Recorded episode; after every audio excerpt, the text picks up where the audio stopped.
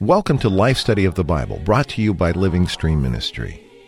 These programs are based on the ministry of Witness Lee and his 21 year long crowning work, The Life Study of the Bible. We'll include excerpts from his spoken ministry, which focuses on the enjoyment of Christ as the divine life as revealed in the Bible. We hope that through these studies you'll be brought into a deeper enjoyment of the Scriptures and of our dear and precious Lord Jesus. You can contact us by sending email to radio at lsm.org or reach us toll free 888 Life Study. Now, let's join today's program. Ron Kangas has joined us once again. Ron, we've had three remarkable life study programs covering a passage of the New Testament most people either ignore altogether or maybe at most just skim over it. This matter of the genealogy of Christ at the beginning of the Gospels.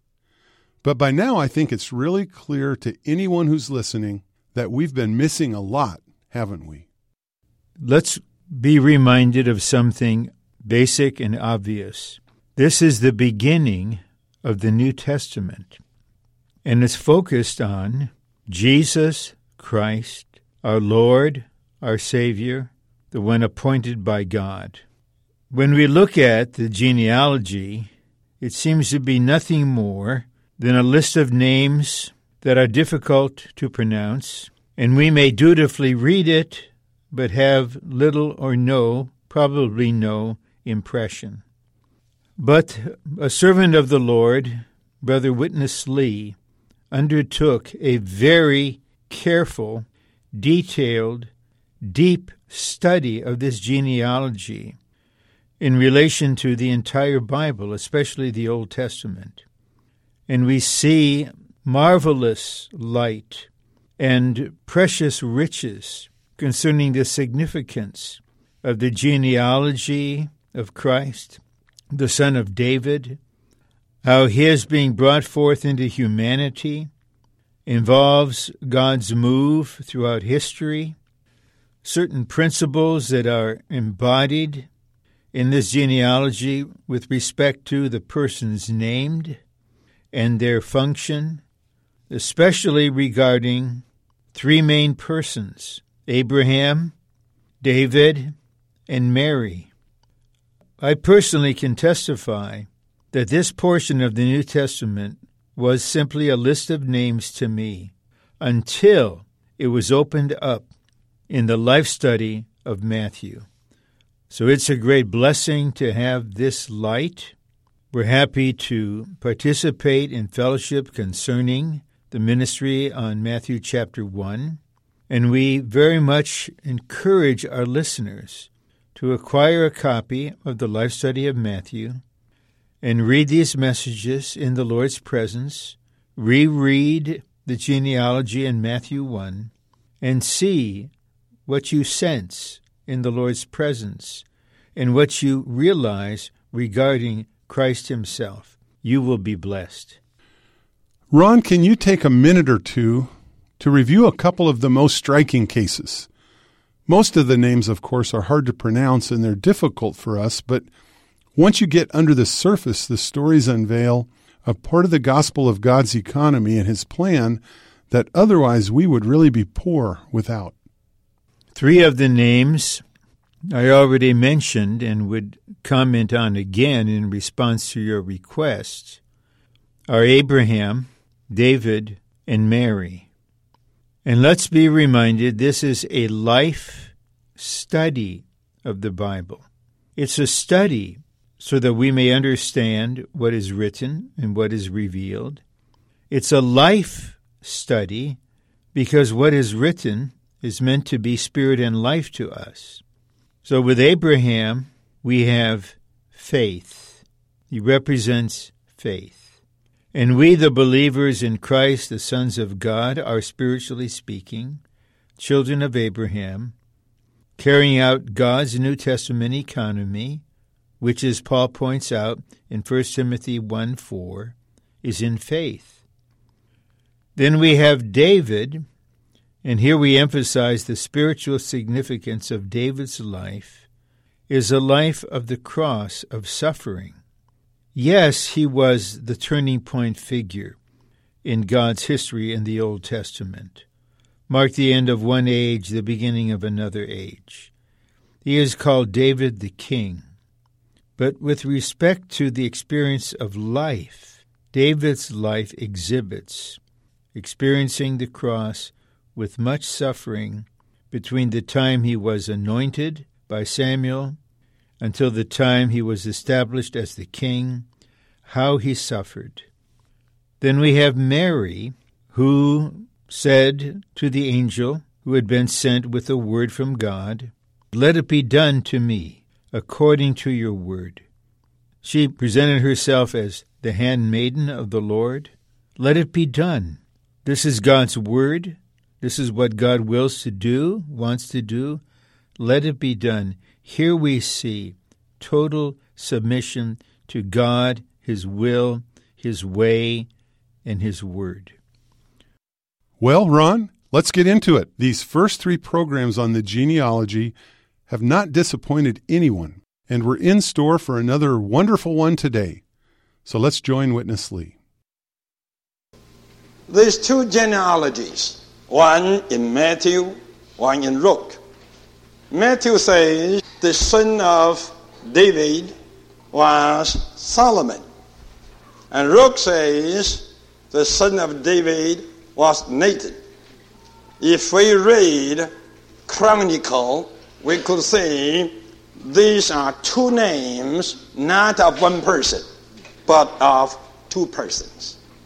David did have a son by the name Solomon, and he had also another son by the name Nathan. Luke's record is the genealogy of David's son Nathan, who was Mary's forefather. Matthew's record is the genealogy of David's son Solomon, who is Mary's husband Joseph's forefather. One genealogy is of the Mary line, the wife's line.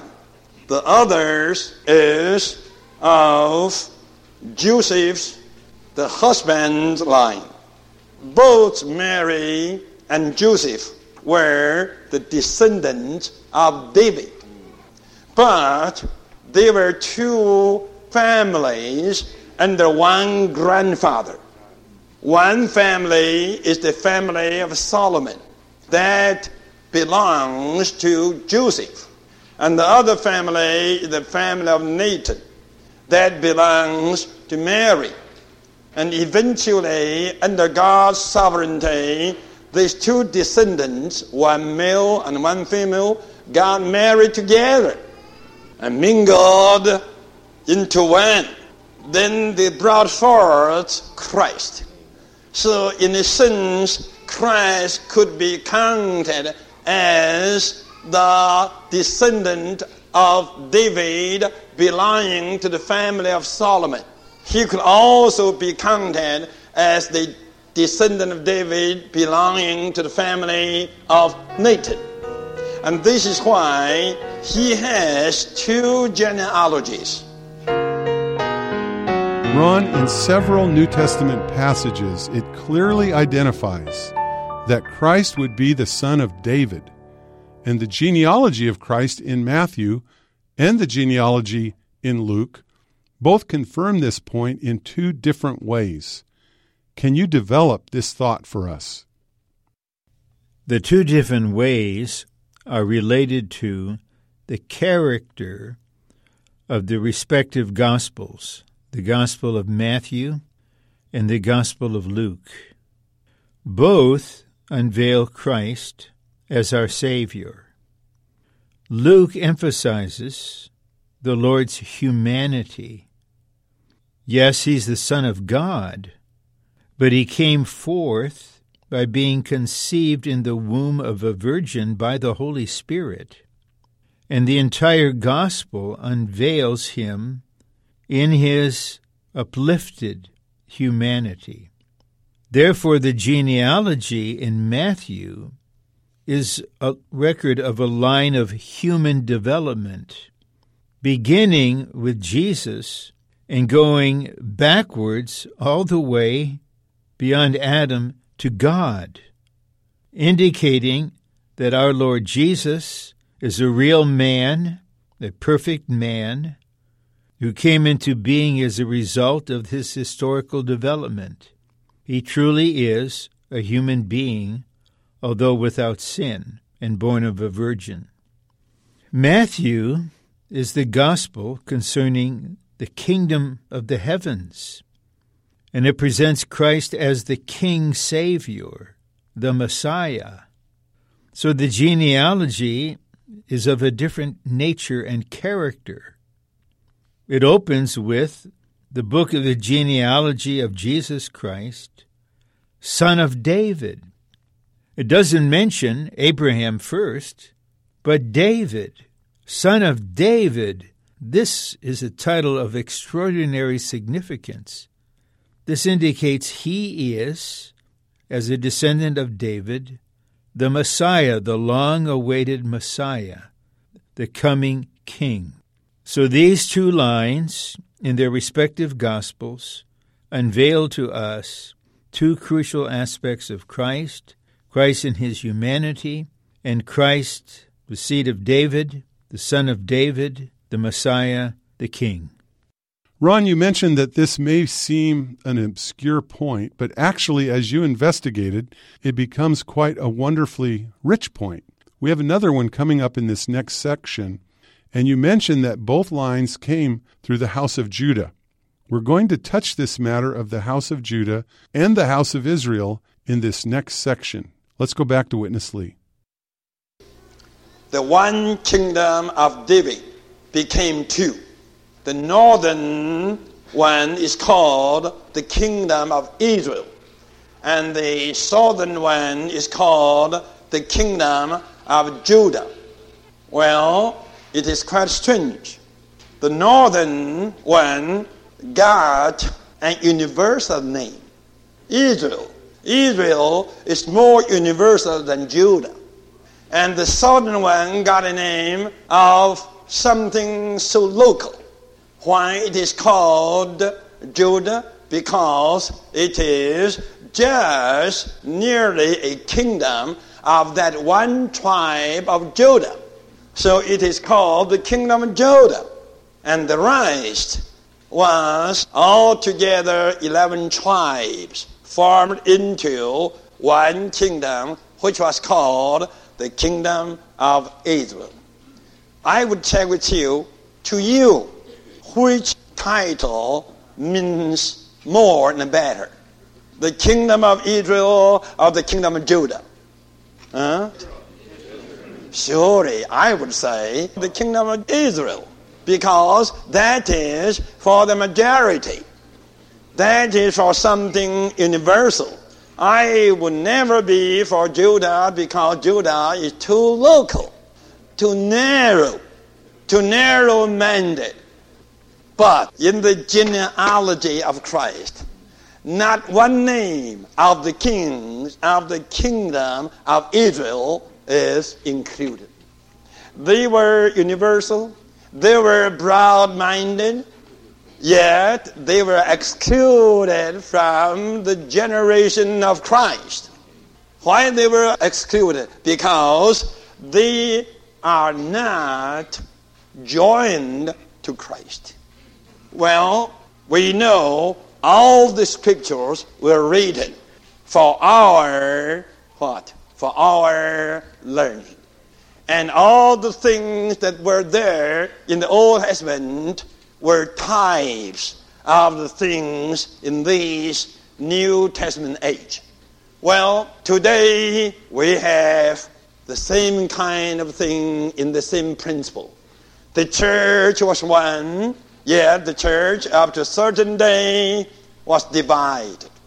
Not divided into two, but divided, I would say, into more than 2,000 you know, some of the time people would say, are not the people of the kingdom of Israel still the people of God? Surely by that time they were. But listen, they were the people of God, yet they were outside of the line of Christ. Just be careful. To be outside the line of Christ. That is, you are still God's people, but you are not uh-huh, so much for Christ. You are rather for something else than Christ. Today, the situation in principle is exactly the same.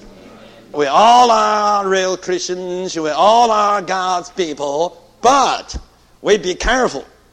Are we solely, purely, fully, ultimately for Christ, or are we for something else? If we are for something else, surely we will be through with the lion of Christ. This is why none of the kings of the northern kingdom, the bigger one, the more universal one, none of those kings was included in the genealogy of Christ. Ron, the history of Israel following King David reveals a shameful division among God's people. And this division went so far as to eventually result in two completely separate kingdoms the kingdom of Judah, or the house of Judah, as it's referred to, and then the kingdom of Israel in the north. Israel was by far the larger kingdom, consisting of ten tribes, whereas Judah had only the two tribes, Judah and Benjamin. Yet of all the names mentioned in the genealogy of Christ, none are from the house of Israel. Why should we pay attention to this point? Okay, why should we pay attention to this? Okay. Read through the genealogy again. What is its goal? At what person will it arrive? It arrives at the Christ. The Christ. It begins with Jesus Christ, the Son of David. Then the genealogy that will lead to Christ coming forth is presented. And all those whose names are in this genealogy are in some way, in God's wisdom, related to the coming of Christ. And the kingdom of Judah, although so small, was really the remnant of David's kingdom. And it was very much related to Christ. And also, in Judah was the appointed center of worship, Jerusalem. Yes, the majority of Israelites were in the north. You could say they were people of God, but none of the leaders there, none of the prominent persons there were related to Christ. So, from God's perspective, one may be from a much larger nation, be a prominent person, but if one does not care for Christ or is not related to Christ, then you will not be included in this genealogy.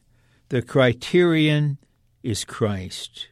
That's why it ends with unto or to the Christ. That's the difference between the kingdom of Judah and the kingdom of Israel.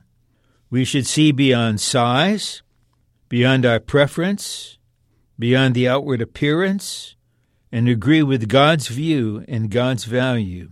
He values that which concerns Christ. Ron, that's really a tremendous point.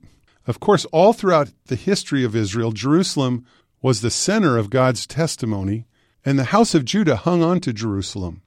They preserved God's proper testimony, as you said, whereas the majority all went another way, to a place that was in many regards more desirable and more pleasant, or more convenient. But the Lord is looking for his faithful ones even today.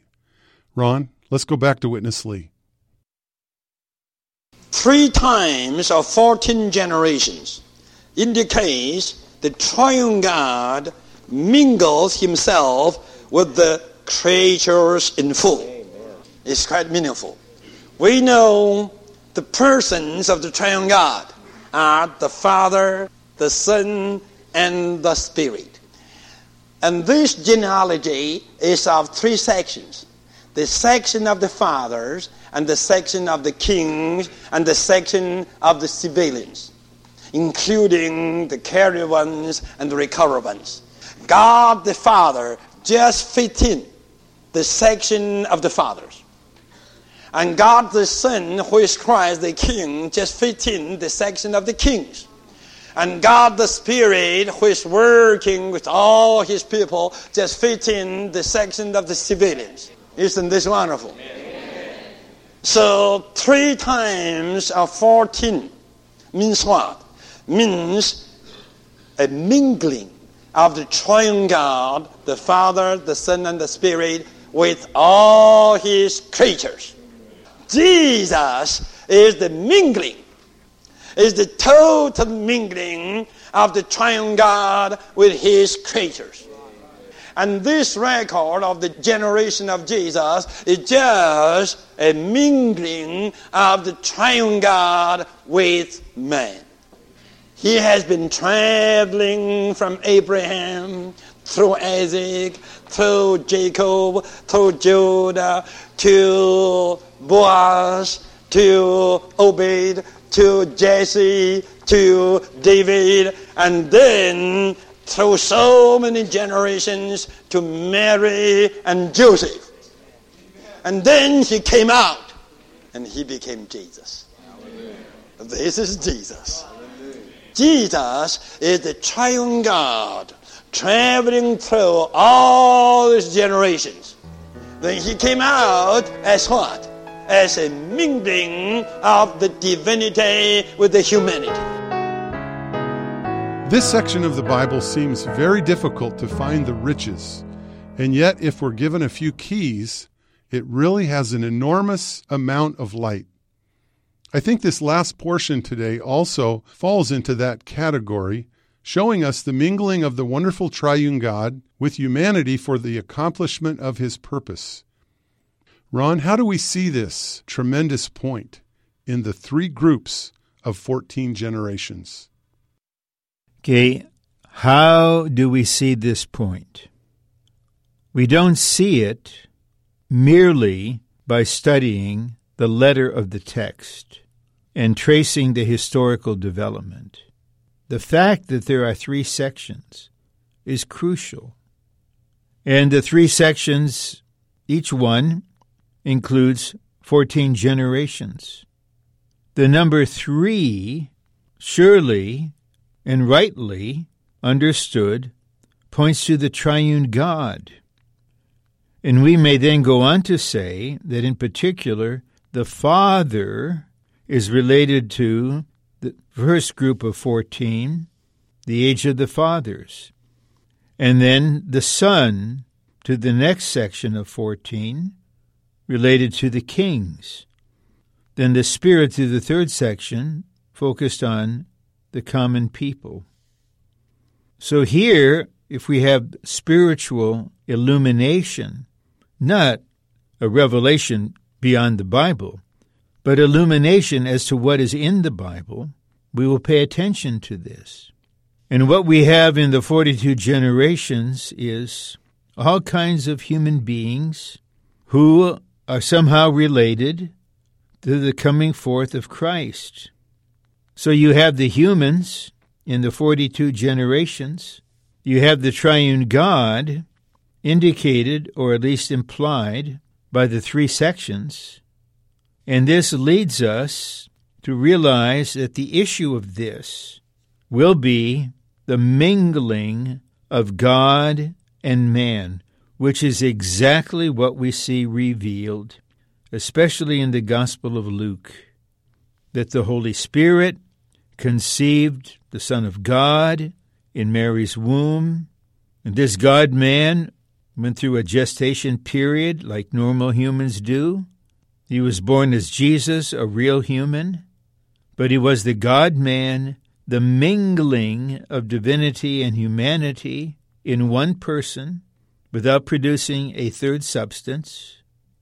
So, in light of the person our Lord Jesus is, as the complete God and a perfect man, and we view the genealogy, we see this is the triune God, eventually mingling himself with man to bring forth the Christ, the God man Jesus. Praise him. Ron, this is such a marvelous point that there's room for all of us in God's full salvation, His redemption, and in the outworking of His marvelous economy. Thank you very much, Ron. Well, we hope that you also have enjoyed today's program and have been really impressed at how marvelous this genealogy is. As we said before, once the keys are in your hands, and the best key I can think of is this life study, that Ron and I have been referring to in our speaking today. It's the printed life study, volume number one, which includes all of these messages on the genealogy of Christ in Matthew. And also as a chart of the generation of Christ, which shows in parallel the genealogy of Matthew side by side with the genealogy of Luke, is included in volume number one of the life study of Matthew. There are 12 complete messages in Volume 1, as well as this chart that will really help you get into these messages that we've been enjoying on the generation of Christ on the radio. So we'll give you the information here in just a moment about how to get the life study of Matthew, volume number 1. Our toll free number is 1 888 Life Study. That's 888 543 3788. You can also write to us at Living Stream Ministry, P.O. Box 2121, Anaheim, California 92814, or send email to us at radio at lsm.org. Please join us as we continue with the life study of Matthew. For Ron Kangas, this is Matt Miller. Thank you for listening. Dear Lord, we give ourselves to Thee. Receive us into Thy wise hands. This program is brought to you by Living Stream Ministry, publisher of the ministry of Watchman Nee and Witness Lee. To find out more, we invite you to visit our website, lsm.org. There you'll find more than 600 titles from both authors available online. You can also listen to recordings of Witness Lee's spoken messages and see the full array of material that Living Stream has to offer. Again, that's lsm.org. Thanks for listening today.